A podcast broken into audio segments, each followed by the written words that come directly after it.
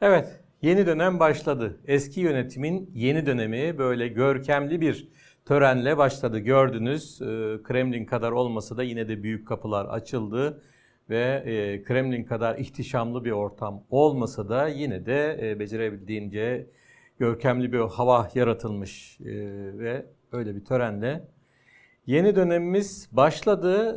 Herkes mutlu, herkesin yüzünde gülücükler. Doğrusu hani seçimin ilk günlerinde benim ve başkalarının yaptığı yorumlar galiba gereğinden fazla kötümserdi. Gayet iyi bir seçim olmuşa benziyor. Çünkü herkes mutlu. Yani bu seçimin kaybedeni yok. Hesap vereni yok. Öz eleştiri yapanı yok. Herkes kazanmış gibi. Onun için gayet mutlu bir seçim. 5 yıl sonra aynısını umarım tekrar ederiz. Ama yine de görevimiz tabii ki yolunda gitmeyen bir şeyleri bulacağız. Biz bu programda e, Dış politika karnelerine bakacağız. Adayların ya da eski adayların artık yarış sonuçlandı. Hem Erdoğan'ın hem Kılıçdaroğlu'nun dış politika karnesi nasıldı? Neye yol açtı ona bakacağız. Ee, Putin'in Erdoğan'a yardımları öylesine mi oldu? Yürekten, içten mi oldu? Yoksa bunun bir karşılığı var mı? İsteyecek mi böyle bir karşılık? Ona bakacağız. Tabii her zamanki gibi basın hem Rus basını hem diğer ülkelerden basından birkaç örnek olacak. Ukrayna Savaşı yeni bir aşama var orada gerçekten önemli şeyler oluyor. Ona bakacağız ve en son eski Sovyet Cumhuriyetlerinden birkaçına dört tanesine kısa kısa haber olarak bile olsa veya mini yorum olarak bile olsa bakacağız. Bugünkü programın içeriği böyle. Ee, YouTube'a abone, ol, abone olmanızı her zamanki gibi hatırlatmak istiyorum. Beğen düğmesine e, basmakta e, cimri davranmayın. Paylaşın görüşlerinizi, eleştirilerinizi, önerilerinizi yayında paylaşabilirsiniz. Dedikten sonra ilk konudan e, konuya e, bugünkü yayına başlayalım. E, iktidarın ve muhalefetin yer değiştirmediler zaten öyle diyebiliriz. Dış politika karneleri nasıldı seçim sürecinde ve bugüne nasıl gelindi?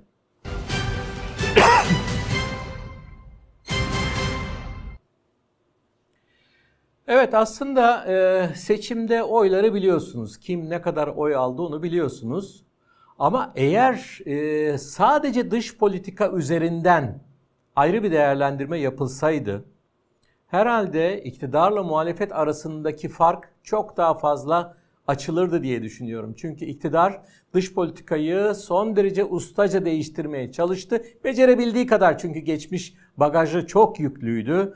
Ama seçim belli olduktan sonra, tarihi belli olduktan sonra hatta ondan biraz önce bir takım değişikliklere başladılar. Geçmişte e, yıkılan, yıpratılan kaleler onarılmaya çalışıldı. Pek çok ülkeyle barışılmaya çalışıldı. Adımlar da atıldı. İşte İsrail'le e, daha iyi gitti de Mısır'la daha yavaş ilerliyor ama ilerliyor sonuç olarak. Diğer ülkelerle de ilişkiler daha olumluya doğru gidiyor. Suriye konusunda adım atılmaya çalışıldı. Birkaç adım atıldı da aslında ama seçime yetişmedi. Bununla birlikte hani e, o da bir faktör olabilir ve tabii ki ee, Avrupa Birliği ve ABD ile ilişkiler en azından bozulmadı. Üstelik onlara bazı mesajlar da değişik yollarla verildi. Rusya ile ilişkiler de açıkçası seçim döneminde epeyce bir gelişti. Sadece Rusya mı? Hayır. Eski Sovyet coğrafyasının diğer pek çok ülkesiyle Azerbaycan, o Türkiye ülkeler vermiştik buradan. Yani Türkiye ülkeler e, Türk Devletleri Teşkilatı Türkiye'de toplandı. Gündeme bakıyoruz doğru düz bir şey yok. Mart'taki toplantıdan bahsediyorum. Ve yapılan açıklamalar. Erdoğan'a destek veriyoruz. Hatta işlerinden biri Erdoğan'a Nobel ödülü verilsin bile demişti. Türkmen liderlerden bir tanesi. Dolayısıyla her cephede bir atak vardı iktidar cephesinden. E, epeyce göz dolduran bir atak. Dediğim gibi geçmiş bagaj olumsuz yüklerle de dolu olduğu için mükemmel olmasa da yine de herhalde seçim sonucuna ve algılara biliyorsunuz algılarla gidiyor bu iş. İşte dünya lideri Türkiye iyiye gidiyor. Pek çok ülke bize saygı gösteriyor vesaire. Böyle bilmiyorum ne kadar onu ölçecek bir şey yok elimde parametre yok ama herhalde birkaç puanlık bir destek çıkacak kadar bir e, atak yapıldı iktidar tarafından. Muhalefet ne yaptı? Bu soruyu cevaplamak gerçekten zor.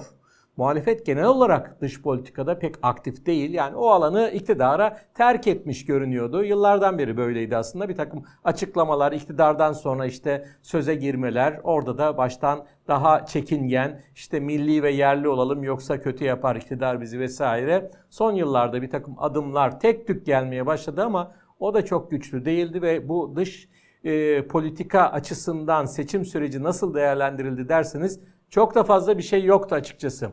Yani Kılıçdaroğlu'nun şu dış gezilerine bakacak olursak tam amacına ulaştığı söylenemez. Hedefi neydi? Ne sağlamak istiyordu? Yani işte ekonomik ilişkiler açısından, teknolojik gelişmeler açısından vesaire yani hani daha önce de belirttik ya kazanılmamış bir seçim üzerinden dış e, Türkiye'de hangi icraatların olacağı tartışılırken sanki bir ara gezi yapılıyormuş gibi işte ABD'ye, İngiltere'ye, e, Almanya'ya gidildi ama orada siyasetçilerle görüşülmediği söylendi ve amacına tam ulaşılmadı. Zaten bakıyoruz hani e, iktidar olsun, burada sık sık verdiğimiz Rus basını olsun ne diyorlardı? İşte biz e, Rus basını açısından Erdoğan'ı destekliyoruz ama Batı da Kılıçdaroğlu'nu destekliyor. Gördük mü böyle bir şey? Hayır görmedik. Zaten seçimden sonra yapılan açıklamalarda gösteriyorlar ki Batılılar da önemli ölçüde rahat bir nefes aldılar. Bir kere bu göçmen konusu var, sığınmacılar konusu var.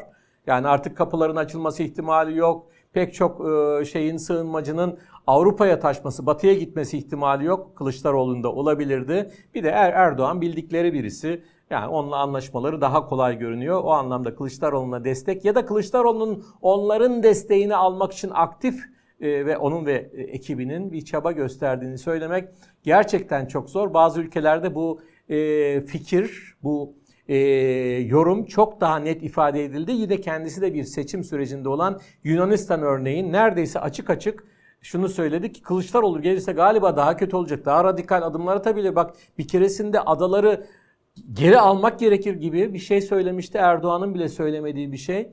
Dolayısıyla Batı karnesi pek iyi değil.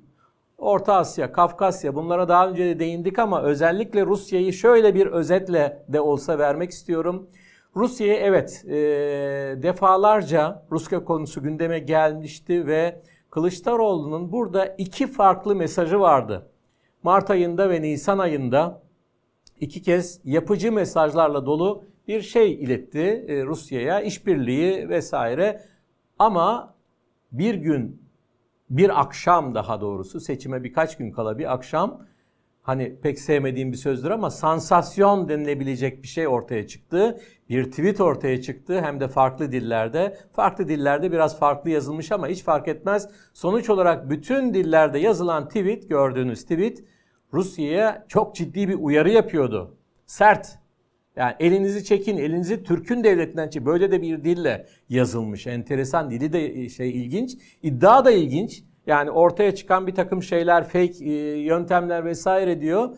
Dün ortaya çıktı diyor. Dün ne ortaya çıktı? İşte ince. İnceyi mi yaptı Ruslar? Cevap yok. Bu bilgi nereden geldi? Cevap yok. Kanıt belge var mı? Cevap yok. Ruslar e, yalanlama yaptı. Kibarca bir yalanlama yaptılar.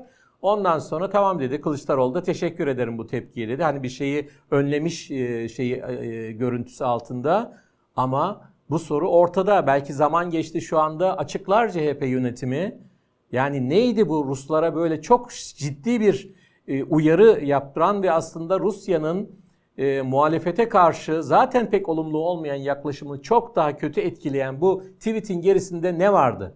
Elinizde bir belge, bir kanıt var mı? Bunu açıklamak artık ister misiniz seçim ortamından çıktık. Neydi bu? Ve daha sonraki ortamda da seçim sürecinde e, birkaç kez Rusya unsuru şu ya da bu şekilde kullanıldı. Acaba Rusya unsurunu bu şekilde eleştirel bir düzlemde kullanmak seçmenden oy alır diye mi düşünüldü? Bana pek öyle gelmiyor. Çünkü Türkiye'de Rusya'nın e, imajı, Rusya'ya yönelik destek, sempati, Batı'ya, ABD'ye yönelik destekten kat kat daha fazla. Daha önce söylediğim bir kez daha tekrar edeyim. Geçen yılın sonunda yapılıp da bu yılın başında e, sonuçları açıklanan bir ankete göre ABD açısından örneğin %90 civarında bir kitle düşman ülke algısına sahip.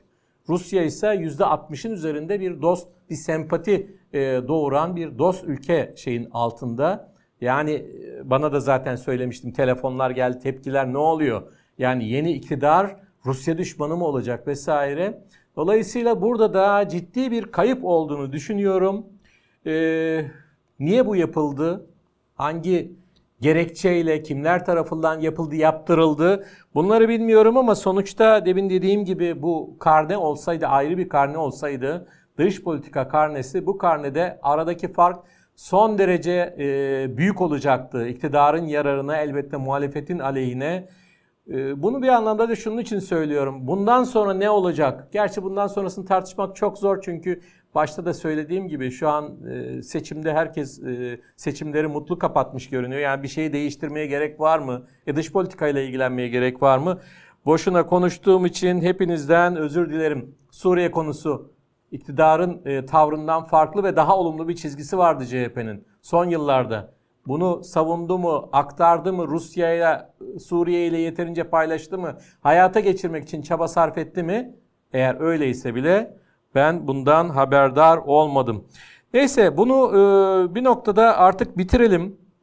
Çünkü e, sonuçta kaybedilmiş bir seçim ve bu seçimde Rusya elinden gelen yardımı yaptı. Maddi olarak sermaye akışı Akkuyu gerekçe göstererek işte doğal gazda borcunu e, erteledi. Çeşitli açıklamalar yaptı. Siyasi destek, moral destek verdi. Ve bir iddiaya göre onu da burada dillendirmek istiyorum. Rusların o meşhur politteknolog dedikleri yani siyaset iletişim uzmanlarından da önemli bir ekibin Erdoğan yararına burada çaba sarf ettiği iddiası var. Doğru mu değil mi? Belki de doğru değil. Ama böyle bir iddianın da olduğunu söyleyeyim. Bu neyi değiştirir? Bunların olması ya da olmaması e, sadece Rusya her açıdan e, istediği, kazanmasını istediği adayı sonuna kadar destekledi. Kimsenin belki de desteklemediği kadar ve muhalefet de bu desteği minimize etmek için o yapılan iki olumlu ama etkisi sonradan geçen iki olumlu çağrının dışında, mesajın dışında çok fazla bir şey yok ama olumsuz haneye yazılan çok fazla şey var diyelim ve bu yardımlar boşa mı sorusunu yanıtlamaya çalışalım. Rusya bu yardımları niye yaptı ve karşılığında ne istiyor? Şimdi e, bu yardımların elbette şöyle denilebilir. Yani Erdoğan'ın kalmasını istiyor Rusya. Çünkü onunla belli bir şey tutturdu, bir tarz tutturdu. Birbirlerini anlıyorlar liderler vesaire. Yani pek çok konuda karşı karşıya gelseler de Suriye gibi, Kafkasya gibi, Libya gibi yine de bir şekilde anlaşabiliyorlar. Farklı çıkarları da savunsalar anlaşabiliyorlar, dostluklarını sürdürebiliyorlar. Hatta gördüğünüz o meşhur şey görüntü, benim çok sevdiğim görüntü. E, tüm e, anlaşmazlıkları bir kenara bırakıp yaz günü dondurma yiyorlar. Parayı da Putin veriyor. Şimdi o dondurma karşısında bir şey istiyor mu, e, bir bedel istiyor mu Putin bunu bilmiyorum ama şu deminden beri sıraladığım şeylerin karşısında bir şeyler isteyecektir. Çünkü Rusya diplomasisinin özü budur. Bir taviz verirken iki taviz almak ister her zaman Moskova. Moskova'nın yöntemi budur. Ne istiyor? Şimdi bu konu biraz ortada. Daha doğrusu çok net bilinmeyen bir konu ama biz yine de bildiğimiz ya da öngörebildiğimiz bazı şeylerle kimi iddiaları burada seslendirelim. E, hangisini daha gerçekçi bulursanız bu tabii ki size bağlı. Birincisi Rusya'nın Türkiye'ye genel yaklaşımı. Onu tekrarlayayım. Rusya'nın Türkiye'ye yaklaşımı her zaman fırsat olduğunda söylüyorum ben. Çok yakın, kardeş, dost bir ülke falan değildir Rusya açısından Türkiye. Her zaman yabancı blok, düşman bloğu isterseniz öyle diyeyim, Batı içinde ve NATO içinde o bloğu çatlatacak, aralarında bir e, çatlak yaratacak, rekabet yaratacak ve içten zayıflatacak bir şey unsur olarak Türkiye'ye bir bir bölen görevi veriliyor Rusya tarafından en azından böyle bir yaklaşım var. NATO'ya karşı çıkabilen, ABD ile zaman zaman birbirine girebilen, NATO'da durmasına rağmen attığı adımlarla örneğin S-400 alıp da 2,5 milyara onu hiç kullanmaması falan ilginç. Yani Batı'nın hiç hoşuna gitmeyen adımlar atabiliyor. Bu Rusya'yı sevindiriyor. Bu çizginin devam etmesini istiyor Rusya. Birazcık bozuldular Finlandiya'nın e, NATO üyeliğine okey vermesi, tamam demesi e, Ankara'nın. Şimdi sırada İsveç var. E böyle bir beklentileri var mı bilmiyorum. Herhalde bu konu ABD ile F-16 pazarlıklarına bağlı olarak şu, şu ya da bu şekilde çözülecek bir şey. Temmuz'da da NATO zirvesi var. Ama Rusya orada da belki süreci geciktirmek isteyecektir bu doğrultuda Türkiye'ye baskı yapmayı deneyecektir. Tabii ki Ukrayna savaşı var ve Ukrayna'da da her ne kadar ilk ayların dışında savaşın başlangıcında biraz ortada kalmıştı e, Erdoğan arabuluculuk şeyine misyonuna bağlı olarak sonra adım adım Rusya'ya daha yaklaştı. Bununla birlikte Ukrayna ile ilişkiler de fena sayılmaz. Askeri işbirliği de var.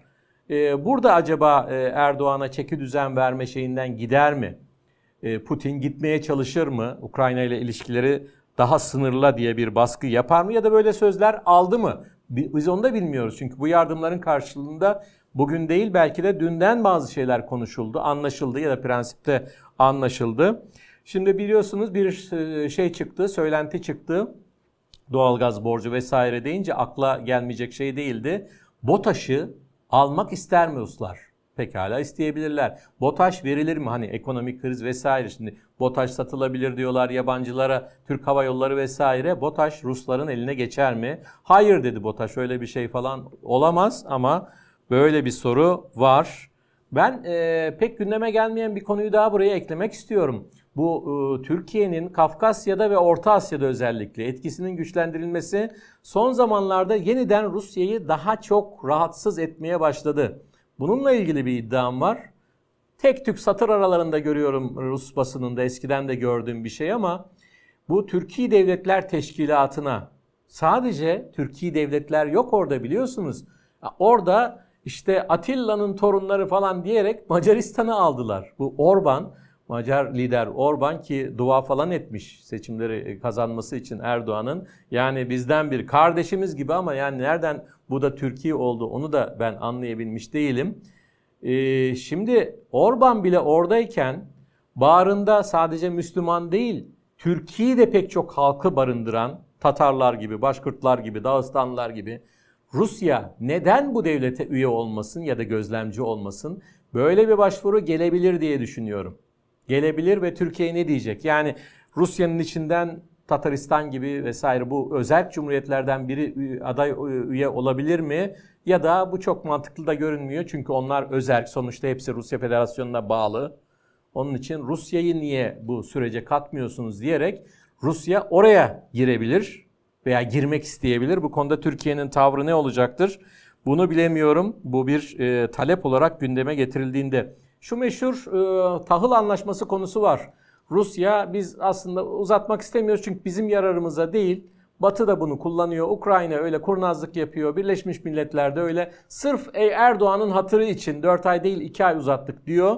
Her seferinde böyle pazarlıklarla ama seçim e, sürecinde tabii bunu uzatması Erdoğan'a bir yardım daha e, oldu. O şekilde kayıtlara geçti. Ve şimdi ne olacak acaba? Ruslar tekrar aynı söyleme bir sefer bu sefer biraz daha sert bir tonda ifade ediyorlar. Tamam bu sefer bu iki aylık süre bitişinde ki bu ne zaman olacak? 18 Temmuz'da. Bir daha katiyen bunu uzatmayacağız.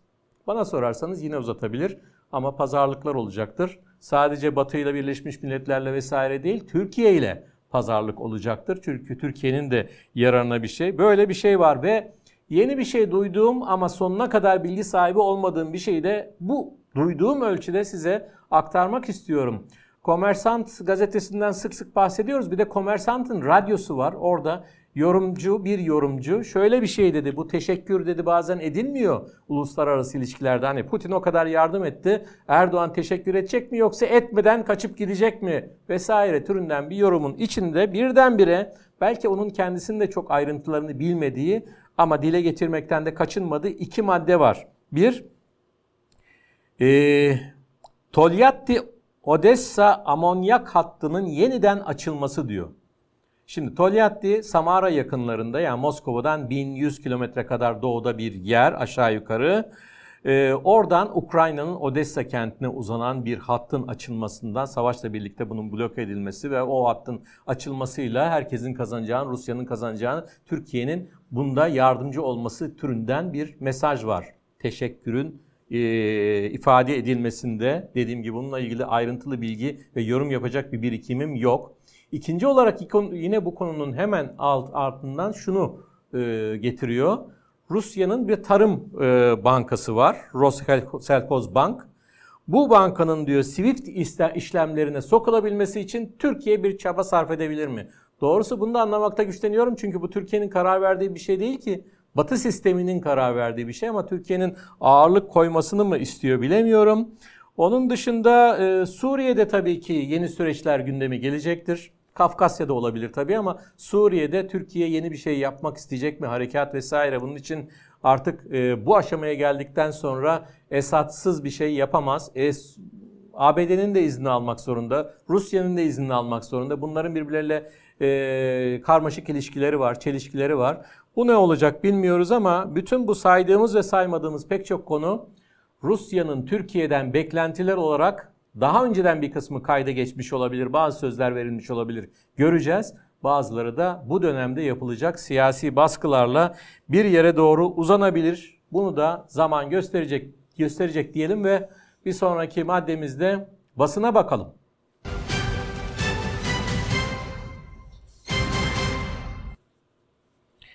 Yine Komersant Gazetesi ve Komersant Gazetesi'nden seçimleri değerlendiren bir yazıyla başlayalım.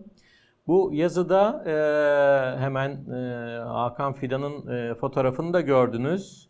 Kuyruk dışından sırasız geldi girdi diyor şeye kabineye diyor e, mecazi anlamlar taşıyan şeyleri de çok kullanıyor Komersant. Daha önce de görmüştük.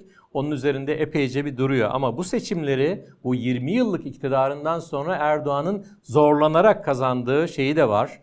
E, mesajı da var bu yorumda. Ve e, halkın beklentisi, işte politikanın değişmesi isteği vesaire ama politika diyor çok fazla değişecek değil. E şöyle garip bir yorum yapmışlar. İşte Çavuşoğlu'nun yerine Fidan geldi. Fidan işte şefine bağlı vesaire.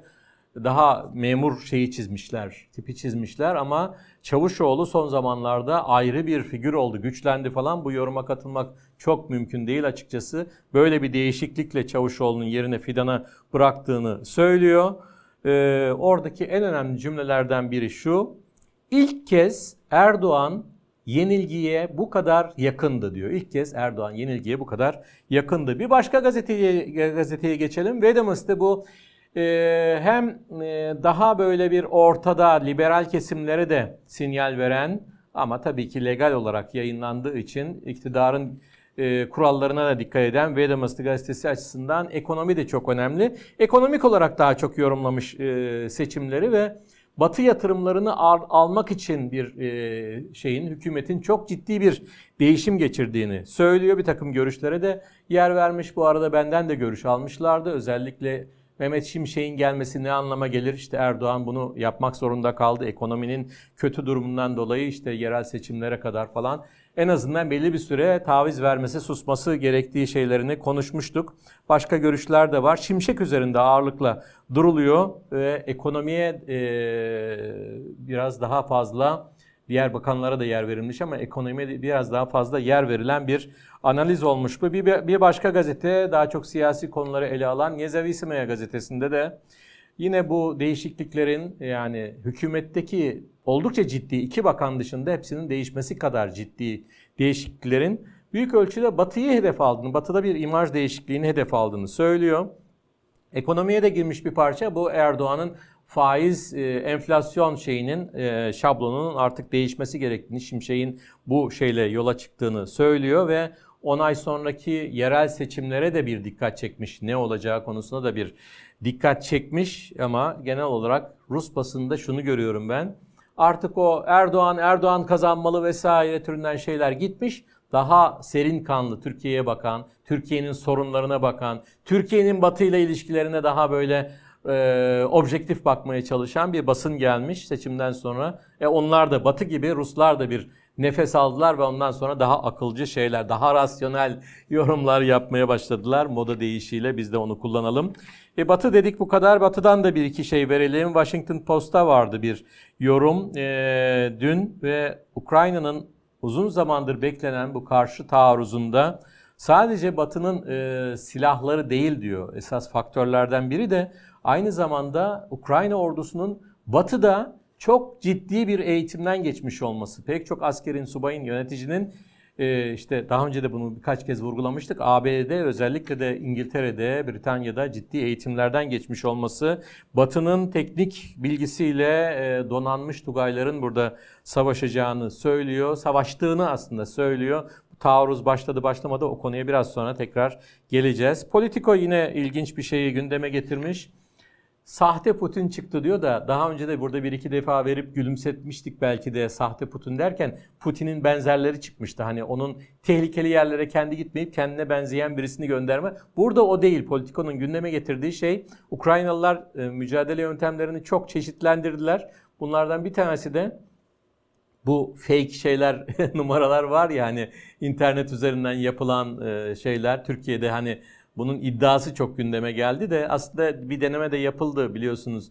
Ee, şeyin Kılıçdaroğlu'nun e, haydi dediği bir şey yerde işin içine başkaları sokuldu. O çok böyle başarı, büyük başarı ve teknolojik incelik isteyen bir şey değildi ama burada çok daha incesini Ukraynalılar yapıp Putin'i konuşturmuşlar. Yani konuşan Putin değil ama onun sesinden halkı, e, Rusları paniğe iten, artık savaş büyüyor, herkes tehlikeli yerlerden kaçsın, kendinize bir yer bulun, savaş yaygınlaşıyor vesaire diye halkı paniğe itebilecek olan ve e, bu arada Putin'in kendi sesinden tırnak içinde kendine ait olmayan ama ona benzer bir sesten e, o hal ilan ettiğini, olağanüstü hal ve genel seferberlik ilan ettiğini duyuran şeyi, sesi, o uydurma sesi, sahte kaydı pek çok e, Rusya'da da pek çok radyo ve televizyon yayınından vermişler, vermeyi de başarmışlar. Bunu ele alıyor Politico. Gerçekten enteresan bir konu bu.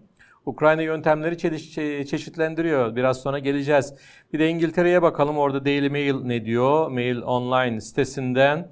Bu diyor Putin açısından sonun başlangıcı olabilir. Neyi kastediyor? Ee, Ukrayna'nın değişik yöntemleri demiştim ya hani insansız hava aracı saldırısı hem Kremlin'e oldu hem daha sonra Moskova'nın değişik yerlerine oldu. O ve e, bir takım saldırıları, baskınları bir de Belgorod'a baskın yaptılar. 70 kişi falan dendi. Az sonra tekrar geleceğiz o konuya. Yani kapsamlı bir şeye geçti diyor e, Ukrayna ve Putin'in sonu gelebilir diyor. Belki kendi isteğini de getirmiş de olabilir ya da bir tez savunuyor. E, Türk basınından da bir iki şeye bakalım. Yeni Şafak dikkatimi çekti benim. Yani şu görsel bir kere ilginç. Türk-Rus ilişkilerini savunuyor görünen bir yazıda şu e, ellerde yükselen e, yükseltilen şey yani seçim sandığı mı tabut mu artık yani kötü niyetli olmak istemiyorum ama garip bir görsel. Burada e, önümüzdeki süreçte diyor AB'yi Erdoğan ve Putin ikilisi aynı anda e, bir şekilde onu zorlayacak diyor. Bu işbirliği sürecek diyor. E, ve AB, Erdoğan ve Putin'in kıskacı altına alınmış durumda diyor. Böyle şey ifadeler var iddialı. Seçimlerin değerlendirmesi, işte Kemal Kılıçdaroğlu'nun mesajı, Putin'in e, kazandıktan sonra Erdoğan'a gönderdiği o sevgi dolu, saygı dolu mesaj vesaire. E, ve burada e, bölümlerden en az biri bu Rus basınını aktaran birinde epeyce bir geçen programda benim buradan aktardığım şeyler neredeyse olduğu gibi var. E, tabii buna sevindim ben. Etkiliyor demek ki yayınlarımız. Yeni Şafak'a kadar gidiyor. Daha doğrusu Yeni Şafak'ın bu kendi gazetecilerin yazdığı değil de e, benim de vaktiyle okuduğum Petersburg kentinden, Petersburg Devlet Üniversitesi Avra, Avrasya çalışmalarından bir araştırmacı Sefer Gelen diyor ismini de. Enteresan. Bu bunun e, şeyinde e, yazısında, yorumunda dış basın deyince bizim verdiğimiz, geçen hafta verdiğimiz pek çok şey madde madde neredeyse yer alıyor. Ama bir sorun yok. Ben burada bir sorun görmüyorum. Tam tersine sevindim de. Devam edebilir bu araştırmacı da Yeni Şafak'ta programımızdan yararlanmaya ve son maddemiz basından hadi biraz daha güzel bir şey verelim. Ee, Rusya'da çok popüler olmaya doğru koşan bir kitap. Evet verelim o kitabı. Kitabı veren kim? Haber 7 Türkiye'den. Erdoğan'ın kitabı Rusya'da büyük ilgi gördü diyor. Demin vardı Erdoğan'ın kitabını demin gösterdik çektik Faruk. O kitaba e, tekrar dönelim. Erdoğan'ın kitabı evet görüyorsunuz Rusça'ya çevrilmiş. Burada bir sürü şey vermiş. Yani e, Ruslar bu kitabı incelerken kitap evlerinde bizim büyükelçiyi göstermiş vesaire. Şu an burada yansıtamadık ama e, yani sanırsınız e, Rusya'da çok kısa bir süre içinde e, en çok satılan kitaplar arasında, bestseller arasında yıkacak çıkacak bir şey kitap bu. Ama yani çok da şey yapmıyorum, şaka yapmıyorum. Gerçekten epey okunur da. Yani Rusya'nın son dönemde en çok ilgi gösterdiği ülkelerden biri. Seçim sürecine en çok Rusya ilgi gösterdi. Niye liderinin e, kitabını e, hem de Rusya'ya çevrilmiş gayet rahat elinin altında bütün kitapçılarda var. Niye almasın? Böyle bir şey var. E, ilginç bir şey. E, basından e, şeyi örnekleri bu güzel haberle e, bitirelim ve e, artık Ukrayna savaşına bakalım.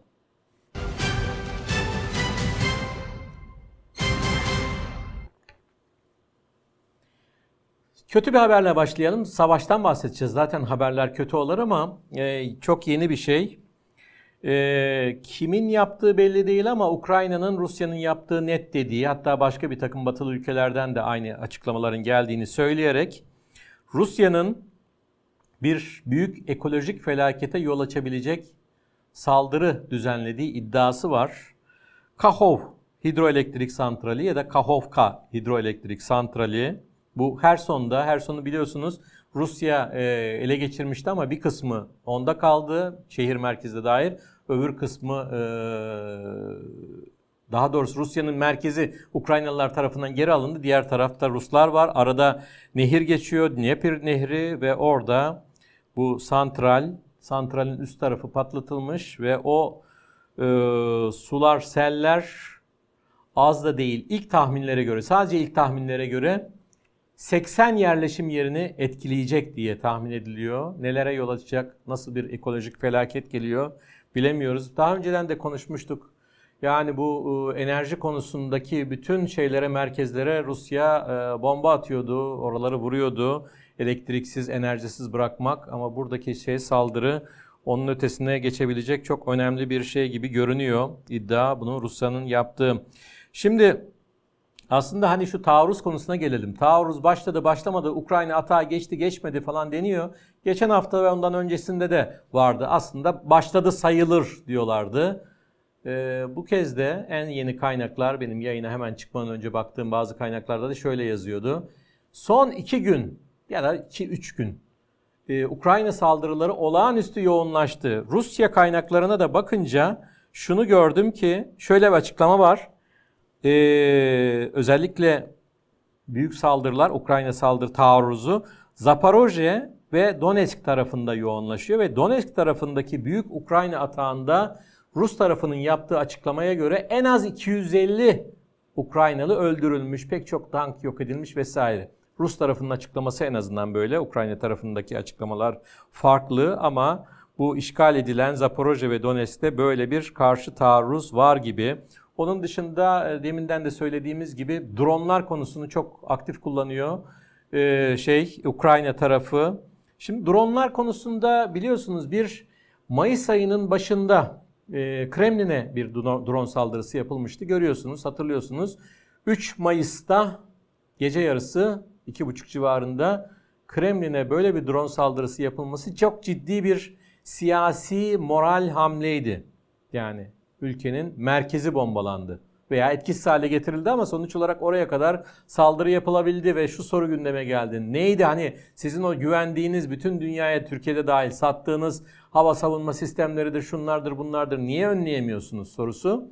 Ondan sonra da geçen hafta biz yayına geçmeden birkaç saat önce Moskova ve Moskova'nın yakınındaki Moskova bölgesi diyelim o iki Rusya'nın federal birimi bombalandı görüyorsunuz. Bazı binalar, sivillerin yaşadığı apartmanlar hedef oldu.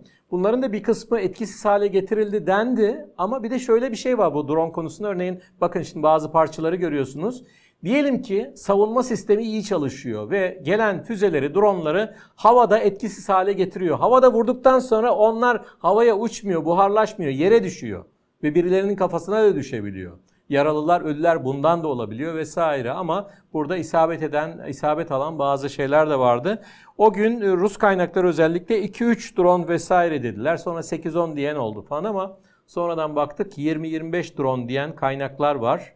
Üstelik bunların bir kısmı Moskova, Moskova'nın e, güneybatı tarafından taşarak daha ileride Moskova'nın oldukça ne diyelim e, prestijli sayılan bölgeleri hani Rus zenginlerinin daha çok yaşadığı e, bu Rublevskaya şose denilen yer Novi Riga denilen e, yer yine bir başka şose ve diğer taraftan Odinsova kentine, kasabasına doğru ilerleyen yer ki onu deyince bir an duruyorum ve aklıma hemen Putin'in en çok zaman geçirdiği ve genellikle yaşadığı, Kremlin'de değil yaşadığı yer Novo Agareva'daki rezidansı geliyor. Yani rezidansına yakın yere de bomba düşmüş oluyor. Rezidansı görüyorsunuz şu anda.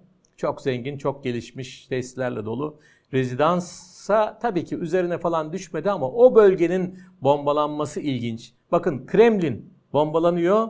Ondan birkaç hafta sonra da rezidansın yakın yerlerine drone saldırısı gerçekleştiriliyor. Ve aslında bazı şeyler açıklamalarda var.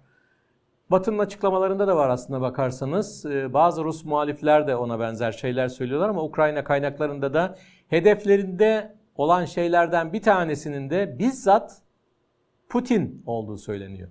Yani Putin'i yok etme amaçları da olduklarını bir şekilde ifade ediyorlar. Bu önemli bir şey diye düşünüyorum.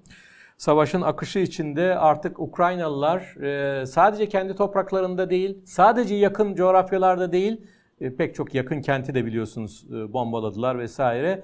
Şu an artık çok değişik yerleri de bombalayabiliyorlar. Üstelik bu yapılan saldırıların, Moskova ve civarına yapılan saldırıların, Kremlin'e yapılan saldırının e, gerisinde hepsi bütün bu dronlar böyle şeyden Ukrayna'dan gönderildi falan değil. Moskova bölgesinden gönderildiği şeyi de savı da güçlü. Amerikalı kaynaklar da bunu bu şekilde duyurdular, bu şekilde savundular.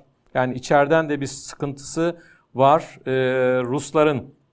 Ve yine aşağı yukarı bir hafta önce kadar e, duyurduğumuz bir şey. E, Belgorod'da Rusya'nın e, öyle bir kenti bölgesi var. 70 kadar militan Rus militanı dediler aslında. Yani Rusya'ya karşı savaşan, Ukrayna'ya e, destekleyen Rus militanı Ukraynalı da olabilir bilemiyoruz. Sonuç olarak Rusya'ya darbe veren 70 civarında belki sayı daha az daha fazla da olabilir. Bunları biz e, kesin olarak bilmiyoruz. Çok fazla söylenti var. Bunlar o bölgeden Belgorod'dan girip çeşitli köylere saldırdılar. Çok ciddi saldırılardı. Rus tarafta çok fazla kaynak vermiyor. Neye yol açtı? Sadece 70 kişiyi biz yok ettik falan diyor ama onlar ne yaptılar bilemiyoruz. Sık sık konuşuluyor bu konu, araştırılıyor. Rusya'nın e, Şebekino bölgesindeki yönetim binasını ele geçirecek kadar güçlü bir saldırı olduğu söyleniyor. E, bunlar ilginç. İşte demin şeyi de vermiştik bir gazete haberinden Putin'in sesini taklit ederek yayın yapmaları. Yani bu mudur artık taarruz değil midir bilmiyorum ama savaş iki tarafında çok acımasız saldırılarını güçlendirdiği ve anlaşılan yaza doğru çok daha e, radikal bir şekilde sürecek olan, umarım çok daha kötü şeyler olmaz, e, hani nükleer savaşa uzanacak gelişmeler olmayacağını yine de tahmin etmeye devam ediyorum. Ama e, savaşın kaderi bu yaz aylarında belli olabilir, taraflardan biri üstünlük sağlayabilir diye bir şey var. İki tarafında atağı var. Bu arada ABD'den yapılan açıklamalar var. Biz yeterince şey verdik artık. Patriot savunma sistemini verdik. Ruslar bir kere vurmuştu, tamir edildi. O var. Değişik batılılardan da şeyler geldi. Yine savunma sistemi. Tanklar zaten epeyce bir geldi. Şimdi F-16'lar hazırlanıyor. Dolayısıyla artık e, her açıdan Ukrayna bu savaşı kazanacak maddi güce sahiptir. Askeri teknik güce sahiptir dedi Amerikalılar bir kez daha. Ve üstelik bir de şöyle bir haber çıktı. Artık Amerikalılar Rusların tehditlerinden korkmuyorlar. Rusların kırmızı çizgisi durmadan yer değiştiriyor. Şunu yapmayın ha, şu tankı vermeyin ha, şu uçağı vermeyin. Ama bir şey yapmıyor, ne nükleer kullanıyor ne bir şey diye bir yorum çıktı. Ee, biraz riskli bir yorumdu ama önemli bir yorumdu. Bunu aktarmak istiyorum. Bir de İngiltere e, Savunma Bakanı'nın bir şeyi vardı. Bence dedi bakan, İngiliz bakan, yıl sonuna kadar Ukrayna en azından 2014'te kaybettiği Kırım'ı rahatlıkla geri alabilir. Çok ilginç çünkü bazı toprakları yeni kaybetti. Yani işte geçen yıl Eylül ayında falan şeye geçti. Resmi olarak e, Rusya'ya geçti, il, ilhak edildi. Ama e, bu Kırım konusu Ruslar açısından çok daha önemli ve 2014'te ele geçirilmişti. Bunu geri alırlar diyor yıl sonuna kadar. Böyle bir bilgi var Britanya Savunma e, Bakanlığı'ndan. Bu arada aynı konuya tekrar tekrar geliyorsun demeyin bana. Boşuna gelmiyorum. Prigojin, Prigojin Rusya'nın askeri alanda özel bir ordu kurup da hapishaneden topladığı on binlerce insanı Ukrayna'ya sokan, dünyanın değişik yerlerinde e, savaşan, aynı zamanda troll orduları kuran vesaire ve medyanın bir bölümünü elinde tutan bir lider olarak Prigojin geçenlerde yapılan ankette Rusya'nın 5. önemli kişisi çıktı. Hani anlatmıştım size geçmişte hapiste yattı vesaire. Ee, yani Prigojin e, bu e, benim hemen yanımda olan saç şekli bana nispeten benzeyen Prigojin. Onun yanında da niye Kadyrov var Çeçen lider? Çünkü bunlar birbirlerine haftalar aylar boyunca kardeş kardeş böyle şeyler söylediler. Birbirlerini kardeş olarak gördüler. Savaş kardeşliği de vardı Ukraynalılara yönelik. Ama Prigojin'in Moskova'ya, Kremlin'e yönelik özellikle de Savunma Bakanlığı'na yönelik eleştirileri çok sertleşince e, Putin'e sonsuz bir bağlılık içindeki Çeçen lider Kadyrov dur bakalım dedi ağır ol. Ağır ol ve e, oraya kadar dedi savaşta sen gidersen ben kendi askerlerimi sokarım. Sen de öyle sesini yükseltme vesaire. Şimdi karşılıklı atışmalar. Kardeşler e, şimdi bozuldu kardeşlikleri. E, bir süre sustular. Ondan sonra diğer Çeçen liderler e, gündeme girdi. İşte Çeçenlerin Duma'daki adam Delimhanov, Magomed Aleddinov e, bunun e, şeyin en has adamları görüyorsunuz. E, Kadirov'un bunlar da e, bak e, Jenya diyor bak işte Prigojin fazla konuşuyorsun sesini kız ya da işte senle ayrı bir yerde istediğin yerde buluşalım. Erkek erkeğe buluşalım bir de böyle şey erkek jargonu falan tehditler. Prigojin de bunlara cevap vermedi. Geçenlerde öyle bir cevap ver. Yani bir şey var. Rusya'da bir siyasi otorite boşluğu ve o arada birbirine giren böyle e, yasallıkları vesaire oldukça kuşkulu böyle güçler var. Putin bunları seyrediyor mu bir noktada e, bunlara ayar verecek mi bilmiyoruz ama Putin'in otoritesi de bu açıdan bayağı e, sarsılıyor. Bir de bu hafta içinde çok önemli bir şey oldu. Onu vermeden geçmeyeyim son olarak. Zatulin var. Konstantin Zatulin bu Doma'da Duma Başkan Yardımcılarından birisi ve çok tanınmış bir Rus politikacıdır Zatulin. Bir açıklama yaptı ve dedi ki ya dedi biz Ukrayna askeri operasyonunu bu kadar zamandır savunuyoruz. Hedefleri de tekrarlıyoruz amaçları. İşte Nazilerden arındırılması, bilmem şudur budur, Batı'yla bütünleşmemesi, Zelenski'nin yönetiminden indirilmesi, silahsızlan pek çok şey. Ve bunların hiçbirisine ulaşamıyoruz dedi. Ne yapıyoruz biz? Bütün bu amaçlar başarısız olduk. Ne yapıyoruz biz diyen resmi düzeyde en üst düzeyde yetkili parlamentonun başkan yardımcılarından biri ve Bağımsız Devletler Topluluğu yurt dışındaki Ruslardan sorumlu. Yıllardan beri de bu alanda uzmandır. Zaten benim de tanı, yakından izlemeye çalıştığım bir Rus politikacı. Bunun dolaylı olarak da olsa Putin'e yönelik eleştirisi bu, bu önemliydi. Son bir madde e, hapisteki yani Ocak 21'den beri hapiste yer alan hapiste bulunan e, Rus muhaliflerinin lideri biliyorsunuz Alexei Navalny.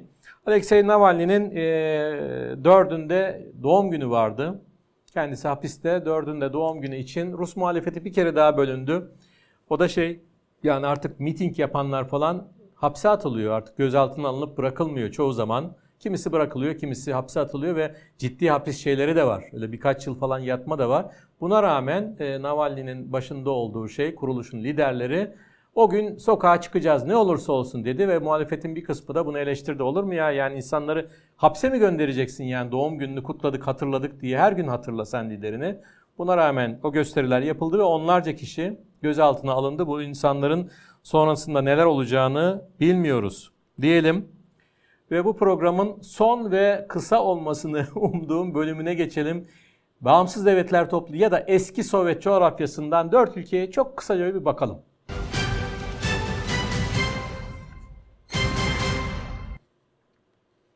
Kısaca dedik. Önce Kırgızistan'a bakalım çünkü Kırgızistan'da çok önemli bir gelişme var. Bu haftanın en önemli gelişmelerinden biri ve son günlerde çıktı. Daha net olarak bilmiyoruz ama Kırgızistan'da bir darbe girişimi varmış. Bilemiyoruz bu iktidarın tezgahı mı, gerçekten bir şey var mı ama haber alma 30'u aşkın e, şey yaptı. insanı gözaltına aldı. Bakın e, şöyleri, görüntüleri daha yeni çıktı. Bugün çıktı. Değişik yerlerde aslında yüzü aşkın insandan bahsediliyor muhalif ve e, bu şeyle birlikte operasyonlarla birlikte 30'u aşkın kişi gözaltına alınıyor. Bir partiden bahsediliyor. Bu partinin lideri kadın.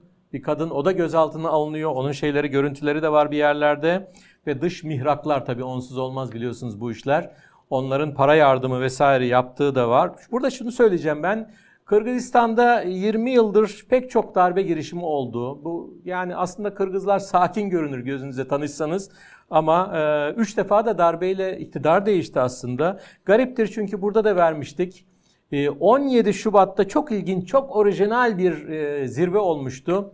Bütün devlet başkanları yani son 30 yılın bütün devlet başkanlarını şimdiki devlet başkanı Sadır Japarov yurt dışında Dubai'de toplamıştı. Niye Dubai? Çünkü bunların bir kısmı suçlu kabul ediliyor ve ülkesine giremiyor ve bir barış süreci başlattı Japarov ve 6 devlet başkanı işte Akayev, Bakiyev, Otunbayeva, Atambayev, Jeenbekov ve kendisi Dubai'de görüştü ve bir barış süreci başlatmıştı. Bu ne oldu? Bu sürecin neresinde? Bunu tam anlamak mümkün değil. Bunu izleyeceğiz gelişmeleri.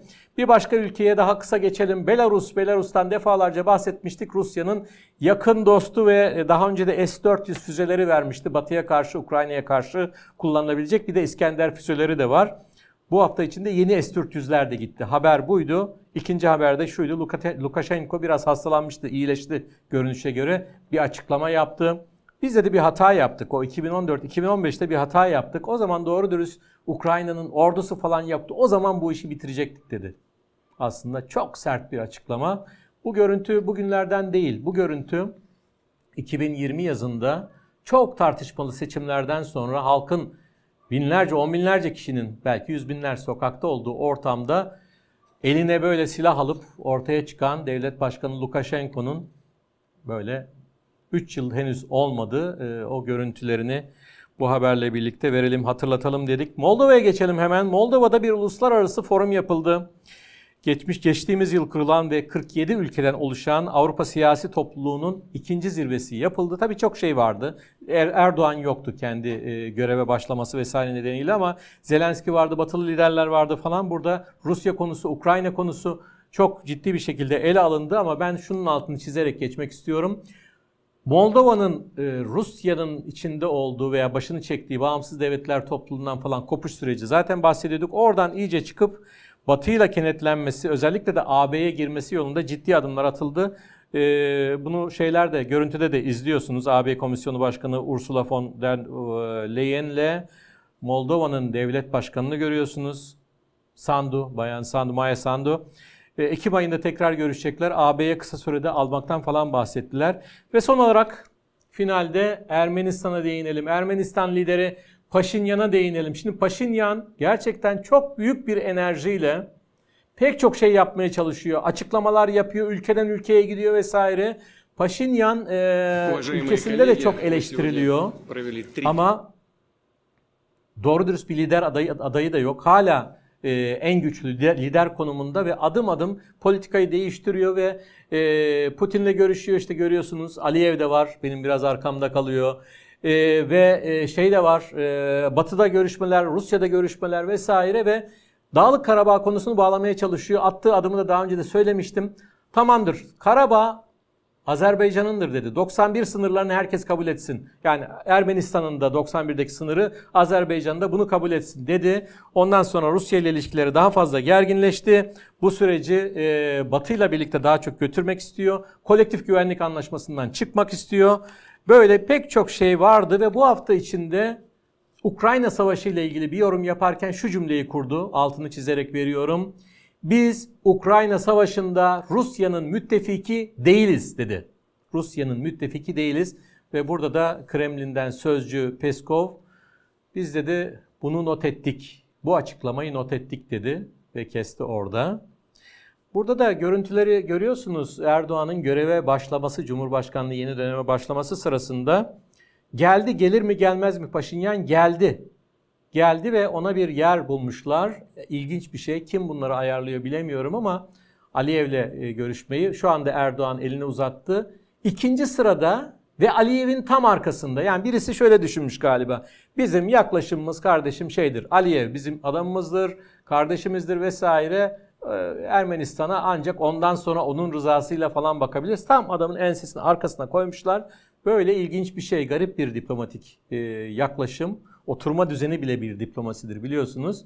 Ama Paşinyan çabalarını epey daha sürdüreceğe benziyor. Oldukça aktif görünüyor. Bakalım önümüzdeki haftalar neler gösterecek hem Ermenistan'da, Karabağ'da ve e, Kafkasya'da hem Rusya'da hem bizim ülkemizde deyip bu programı burada bitirelim. Önümüzdeki hafta görüşmek üzere. Hoşçakalın.